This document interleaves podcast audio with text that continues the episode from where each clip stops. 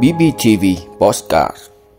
Ngày hội yoga và giao lưu văn hóa Ấn Độ tại Bình Phước năm 2022 Lãnh đạo tỉnh đón đoàn công tác tỉnh Chăm Ba Sắc, sang thăm và làm việc tại Bình Phước. Tạm giữ hình sự hai đối tượng liên quan vụ 40 người trốn từ Campuchia về Việt Nam. Thành phố Hồ Chí Minh cần ít nhất 300 km đường sắt đô thị, Khuyến nghị thay đổi cách tiêm vaccine đậu mùa khỉ đó là những thông tin sẽ có trong 5 phút tối nay, ngày 21 tháng 8 của BBTV.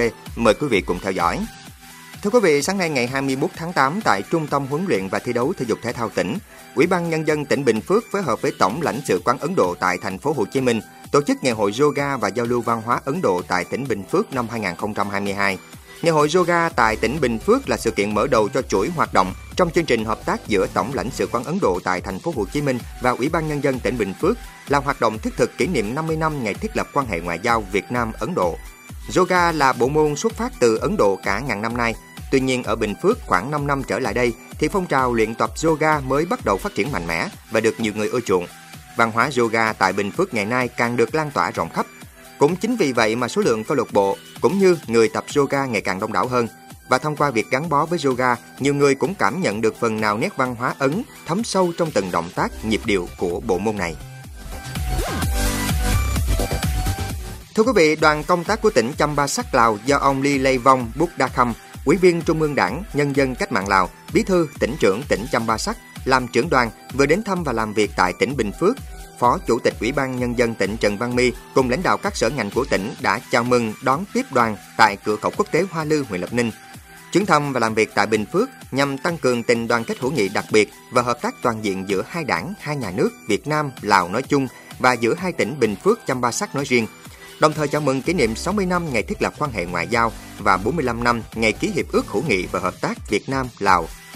Tại Bình Phước, đoàn sẽ tham quan cơ sở hoạt động sản xuất tại khu công nghiệp trên địa bàn tỉnh và đến thành phố Đồng Xoài. Trong ngày mai 22 tháng 8, đoàn công tác Chăm Ba Sắc và lãnh đạo Bình Phước sẽ tổ chức hội nghị đánh giá kết quả thực hiện biên bản ghi nhớ giữa hai tỉnh, tiến hành ký kết bản ghi nhớ giữa tỉnh Bình Phước với tỉnh Chăm Ba Sắc giai đoạn 2022-2026.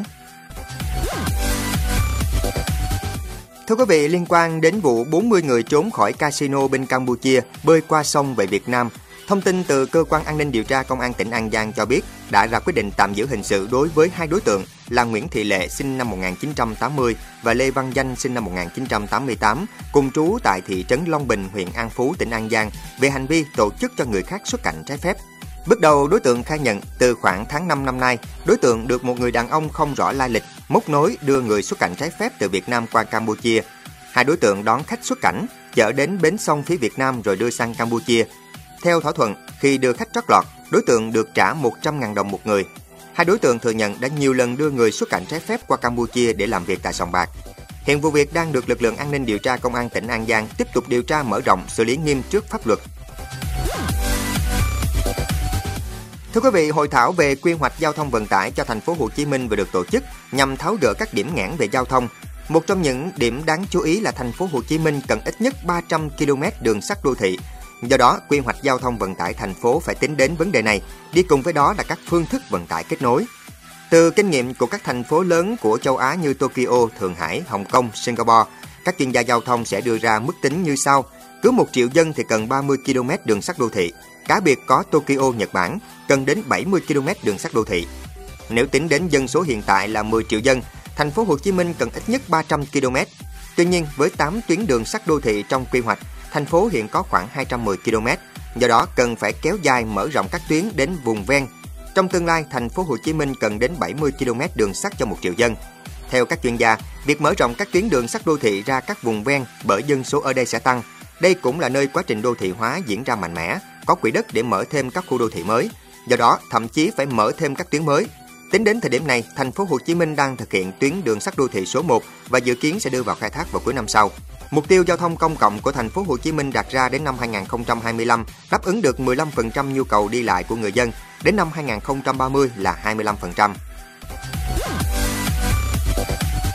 Thưa quý vị, theo thông tin từ cơ quan quản lý dược phẩm châu Âu vừa cho biết, Do dự trữ vaccine phòng bệnh đậu mùa khỉ hạn chế, nên cơ quan này khuyến cáo các quốc gia tạm thời thay đổi kỹ thuật tiêm để tăng cường nguồn cung hiện có.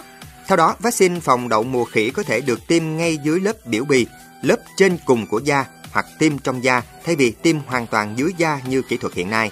Ngoài ra, có thể điều chỉnh liều lượng vaccine xuống còn 1 phần 5 so với liều lượng theo hướng dẫn của nhà sản xuất.